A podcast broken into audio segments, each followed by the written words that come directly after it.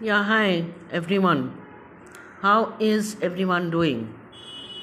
I hope all of you are doing good and I hope all of you are speaking good. You know, uh, let's get into the nitty gritty of grammar. What is grammar?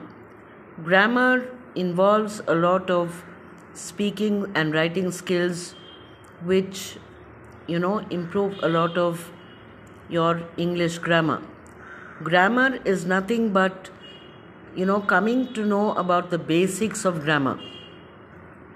For example what is a noun? A noun is a word given for a person place animal or thing. This is known as a common noun. What is a proper noun?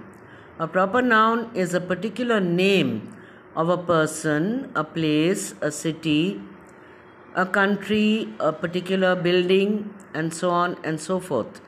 Because these particular things have particular names, they are called proper nouns and they always begin with a capital letter. Next, what are adjectives?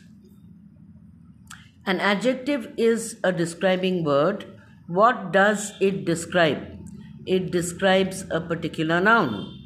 It can be a common noun or a proper noun. For example, I like, uh, for example, a good meal.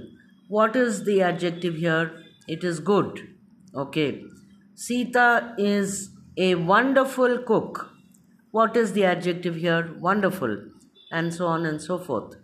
For example, I saw the beautiful Charminar in Hyderabad. Which is the adjective here? Beautiful. Am I right? So, if any of you need any help from me to improve in your grammar skills, please contact me on 9704 674373.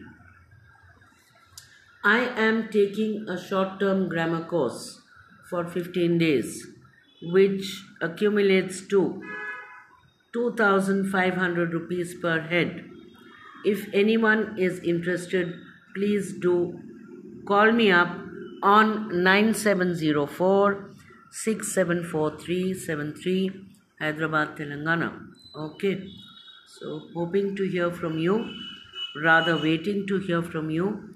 If any of you are really interested, okay, okay, take good care and God bless. Bye bye.